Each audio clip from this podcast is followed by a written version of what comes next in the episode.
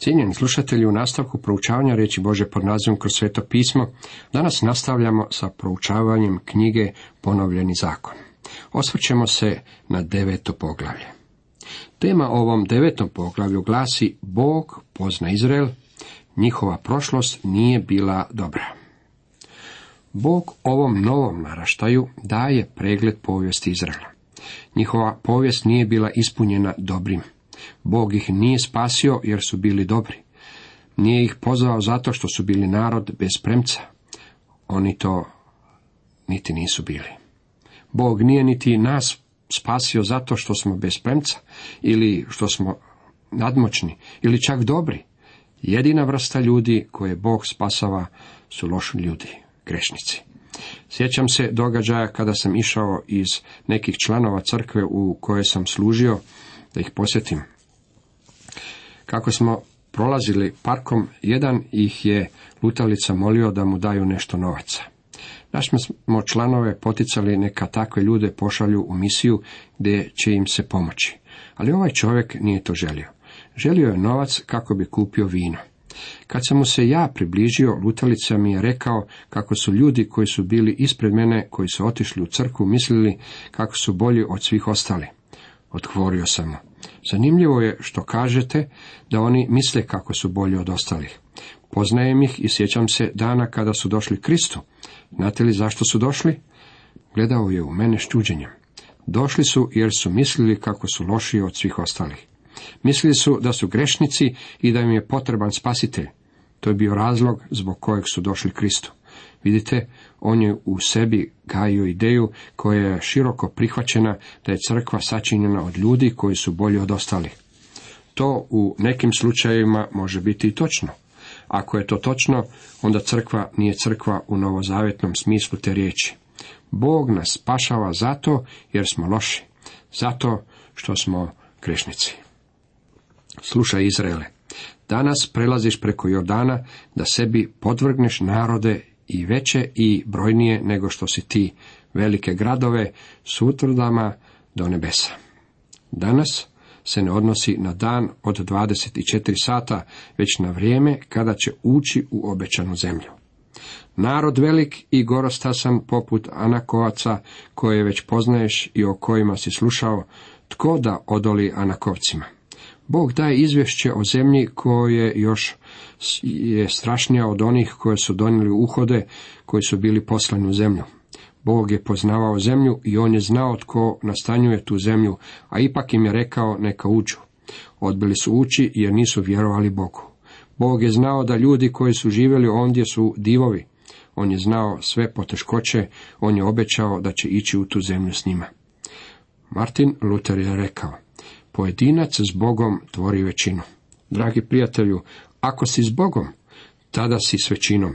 U stvari, kršćani pripadaju manjinskoj grupi ovdje dolje na zemlji, ali reći ću vam nešto što svijet ne zna.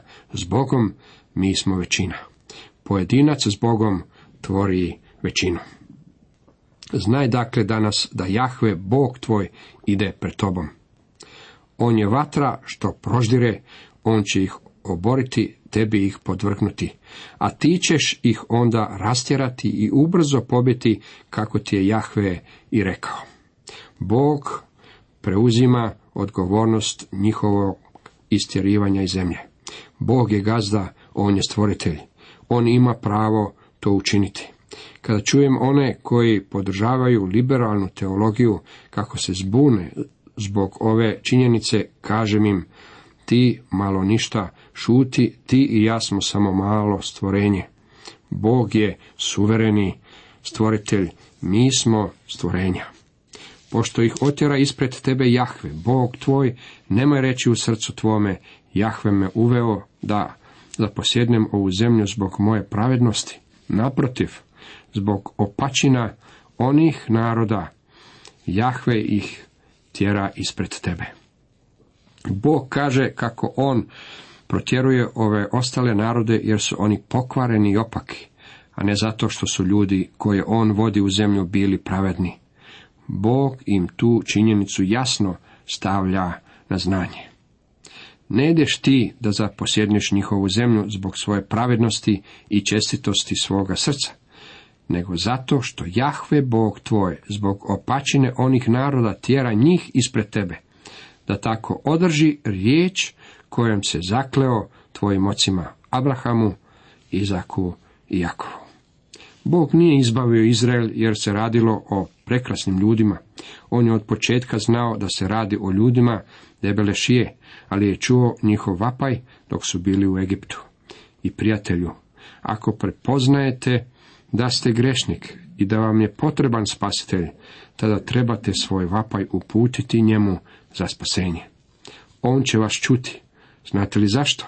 Ne zbog toga što ste to vi, već zbog toga što je Krist umro za vas. Ako se okrenete Kristu u vjeri, on će vas spasiti. Znaj dakle da ti Jahve Bog tvoj ne daje ovu dobru zemlju u posjed zbog tvoje pravednosti, jer si ti narod tvrde šije. Znate li da vas i mene Bog ne spašava zato što smo dobri? Mi smo grešnici. Spašava nas zbog Krista, a ne zbog nas. Prijatelju, ako mislite da će na ovaj ili onaj način Bog u vama pronaći nešto što zaslužuje spasenje, zaboravite takvu zamisao, jer ćete na kraju biti razočarani. Bog vas poznaje i on kaže kako u vama nema ništa pravednoga. Zbog Krista vas Bog spašava i Bog sve što je nama potrebno pronalazi u njemu. Kako je to divno! Vidite kako u ovom odjeljku ponovljenog zakona nalazimo sjeme evanđelja milosti Božje. U nastavku govori nam Izraelovi neuspjesi u prošlosti. Sjećaj se i ne zaboravljaj kako si u pustinji ljutio Jahvu Boga svoga. Od dana kad ste izašli iz zemlje Egipatske do dolaska na ovo mjesto, Jahvi ste se opirali. Mojsije ih vodi u njihovu prošlost i to u vrijeme kada su oni načinili zlatno tele kako bi ga štovali. Ako otvorimo izlazak 32. poglavlje 4. redak čitamo: primivši zlato iz njihovih ruku, što se odnosi na zlatne naušnice, žene, a također i muškarci, skinuli su svoje zlatne naušnice i dali ih Aronu. Te zlatne naušnice bile su znak štovanja idola. Obično su se nosile samo na jednom uhu. Ovi su ljudi vrlo brzo zapali natrag u idolatriju. Aron je uzeo od njih naušnice i uz pomoć alata načinio je zlatno tele i oni su rekli: ovo je tvoj Bog, Izraele, koji te izveo iz zemlje Egipatske. Sada ih Bog poziva da zapamte ovo. Još ih je jednom na to podsjetio u psalmu 106. u 19. redku, čitamo: načiniše tele na Horebu, klanjahu se liku od zlata slivenu. Bog ih je molio da zapamte, ali su oni zaboravili. Na Horebu ste rasrdili Jahvu i Jahve je na vas tako planuo, od vas je htio uništiti. Mojsije nastavlja sa svojim govorom i reče im Jahve: ustaj, žurno siđi odavde, jer se pokvario narod tvoj koji si izveo iz Egipta. Brzo su zašli s puta koji sam im označio, već su sebi napravili limenog kumira. U isto vrijeme kada su oni pravili zlatno tele, Mojsije je bio na planini primajući zapovjedi, a dvije od tih zapovjedi bile su upravljene upravo protiv toga: nemoj imati drugih bogova uz mene. Ne pravi sebi lika ni obličja. Zapazite kako Bog kaže Mojsiju: to je tvoj narod, ti si ga izveo iz Egipta. Mojsije će odgovoriti na to za koji trenutak. Još mi reče Jahve: promatrao sam taj narod, zbilja je to narod tvrde šije. Gospodin ponovno ovo ponavlja. On je stalno znao kako je Izrael narod tvrde šije. On također zna i vas i mene i vjerojatno može i za nas nešto reći. Pustite me da ih uništim i njihovo ime izbrišem pod nebesima, a od tebe da učinim narod i jači i brojniji nego što je ovaj. Ovo je vjerojatno bila velika kušnja za Mojsija, ali on joj je odolio. Njegovo zagovaranje za Izrael zabilježeno je u izlasku 33 od 12. do 17. retka. Mojsije nije želio ući u zemlju bez Božje prisutnosti. On je rekao: ako ti ne pođeš, odavde nas i ne izvodi. Mojsije je poistovjetio sebe s narodom. Kad je Mojsije sišao s planine, vidio je što su oni učinili.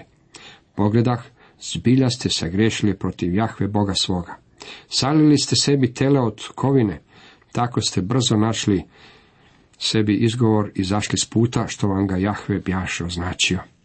U istom trenutku u kojem im je Bog davao zapovjede, oni su se okrenuli od njega. Ipak su rekli kako ćemo biti poslušni. Ljudi mogu biti neiskreni u svojoj religiji kao ni u čem drugom. Čini se da je to nešto što se nalazi u ljudskoj naravi. Čak i ljudi koji su stvarno iskreni su lažni koliko je to moguće. Svi mi trebali bismo moliti zajedno s psalmistom: pronikni me svega, Bože, srce me upoznaj, iskušaj me i upoznaj misli moje. Pogledaj, ne idem li putem pogubnim i povedi me putem vječnim. Psalam 139. Svatko Božje dijete trebalo bi moliti ovu molitvu. Pavao je na ovaj način opominjao vjernike. Same sebe ispitujte jeste li u vjeri. Same sebe provjeravajte. Zar ne spoznajete sami sebe? Da je Isus Krist u vama, inače niste pravi. Provjerite jeste li u vjeri ili niste. Ja vjerujem i propovijedam sigurnost vjernika, moj prijatelju. Ja vjerujem da je vjernik siguran, ali također vjerujem i propovijedam o nesigurnosti takozvanog vjernika. Nazovi vjernika. Postoji mnogo nazovi vjernika. Trebamo istražiti naša srca, svatko od nas za sebe. Pograbih dvije ploče te ih bacih od sebe oba dvijema rukama, razbih ploče pred vašim očima. Onda se ničice bacih pred Jahvu 40 dana i 40 noći, kao i prije, niti sam jeo kruha, niti pio vode zbog svih grijeha koje ste počinili, radeći zlo u očima Jahve i srdeći ga. Htio bih da zapazite kako je Mojsije poznavao Boga. Psalmis kaže: Mojsiju objavi putove svoje, sinovima Izraelovi djela svojih. Izraelovi sinovi vidjeli su kako se dimi iz planine, vidjeli su Božji sud, vidjeli su njegovu slavu, ali nisu poznavali njega. Mojsije ga je poznavao. Mojsije je poznavao njegove putove. Mojsije je razumio dvije stvari o Bogu koje su objavljene ovdje. One su paradoksalne, ali nisu u proturječku. Mojsije je znao da Bog mrzi grijeh. Mogu vam reći kako mi danas nemamo niti približnu ideju o tome koliko Bog mrzi grijeh i kako ga namjerava kazniti. Mojsije je pao ničice pred Bogom i postio i vapio 40 dana i 40 noći. Zašto? Zato što je Mojsije poznavao Božje putove. On je znao kako Bog mrzi grijeh. Prosječni kršćanin čini se ne shvaća koliko Bog mrzi grijeh u njegovom životu. Dragi prijatelju, Bog nikad ne ignorira grijeh kojeg mi počinimo. Bog će obračunati sa grijesima u vašim i sa grijesima u mom životu. Dugo sam bio pastor i godinama sam promatrao crkvene ljude. Htio bih vam reći kako se ljudi vrlo često igraju skrivača i lovice s Bogom. Zanemaruju neki grijeh u svom životu i polako dani prolaze u godine. Na posljedku Bog djeluje sudom u njihovom životu. Ponekad je sud bio prilično oštar. Posebno se sjećam jednog čovjeka koji je došao k meni, pao na koljena i rekao mi kako više ne može izdržati sve ono kroz što ga Bog propušta. Izgubio je svoju djecu, izgubio je svoju obitelj. Sjećam ga se kao mladića, mladog oženjenog čovjeka koji je mislio da se može igrati skrivača s Bogom. Bog mrzi grijeh, Bog kažnjava grijeh. Mojsije je također poznavao Božju milost. Mojsije je pristupio Bogu jer se pouzdavao u Božju milost. Bog će kazniti grijeh, ali, moj prijatelju, mi ne možemo niti shvatiti kako je on divan. On je tako milostiv. On svoju milost ukazuje grešniku. On je svoju milost pokazao vama, u to sam siguran. Znam da ju je pokazao meni. A Gospodin pokazuje milost Izraelu. Poslušajte što nam kaže 19. redak. Jer se bojah srdžbe i gnjeva kojim je Jahve usplamtio na vas da vas zatre, ali me i tada Jahve usliša. Bog nije čuo Mojsijevu molitvu zbog toga što je Mojsije bio ono što je bio. Bog je čuo njegovu molitvu zbog toga što je milostiv. Pavao nam to jasno daje do znanja u Rimljanima u 9. poglavlju u 15. retku gdje je zapisao da Mojsiju veli, smilovat ću se komu hoću da se smilujem. Sažalit ću se nad kim hoću da se sažalim. Bog je suveren i on suvereno upravlja svojom milosti.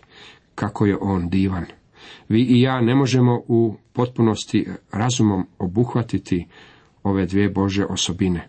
Način na koji on mrzi grijeh i njegovu milost. I na Arona se Jahve silno rasrdio, htio ga uništiti. Tada se zaozeh iz Arona. Vaš grijeh, tele što bijaste načinili, uzeh i sažegoh ga u vatri. U prah ga satrh i prah mu bacih u potok što teče s brda. Da ovaj događaj nije bio tako tragičan, bio bi smiješan. Mojsije je natjerao ljude neka popiju svog idola. Kod Tabere, kod Mase i Kibrot-Hataave srdili ste Jahvu. Kad vas je Jahve slao od Kadeš Barneje govoreći, idite gore i uzmite zemlju koju sam vam dao, pobunili ste se protiv riječi Jahve, Boga svoga.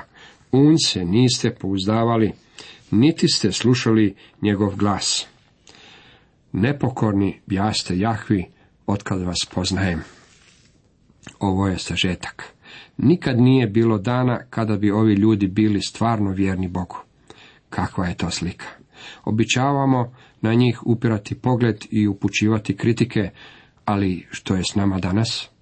Bojim se da ima mnogo nas koji nismo vjerni Bogu, čak niti jedan cijeli dan. Hvalisamo se kako smo čvrsti u vjeri, čvrsti u svemu, čvrsto spavamo. Zato sam pao ničice i ležao pred Jahvom 40 dana i 40 noći, jer bijaše rekao Jahve da će vas uništiti. Ovo je bilo nakon što su odbili ući u obećanu zemlju kod Kadeš Barneje. Mojsije je poznavao Boga. Mojsije je znao da Bog osuđuje grijeh. Jahvu sam molio i rekao, Gospodine moj Jahve, ne uništavaj naroda svoga, baštine svoje koju si izbavio u svojoj veličajnosti i svojom moćnom rukom izveo iz Egipta. Sjeti se slugu svojih, Abrahama, Izaka i Jakova, a ne obaziri se na tvrdokornost ovoga naroda, na njegovu opačinu, na grijeh njegov. Da se ne rekne u zemlji iz koje si nas izbavio, Jahve ih nije mogao uvesti u zemlju koju im je obećao, ili ih je mrzio, pa ih je zato odveo da ih pomori u pustinji. A oni su tvoj narod, tvoja baština, oni koje si izveo svojom velikom moći i ispruženom mišicom. Mojsije je znao kako moliti. Kad bih barem ja znao moliti na takav način. Sjetite se kako je u 12. stihu Bog rekao, pokvario se narod tvoj koji si izveo iz Egipta. Sad si zamislite Mojsija kako govori Bogu da je učinio pogrešku. Mojsije kaže, oni nisu moj narod, oni su tvoji. Nisam ih ja izveo iz Egipta, ti si ih izveo. Mojsije podsjeća Boga kako bi narod u zemlji mislio da on nije bio sposoban uvesti ih u zemlju, da je bio sposoban samo ih izvesti iz Egipta, ali nikako i uvesti ih u obećanu zemlju. Takva vrsta molitve pokreće Božju ruku. Izrael ovdje stoji spreman za ulazak u zemlju, što nam otkriva da je Mojsije znao kako valja moliti. Cijenjeni slušatelji, toliko za danas.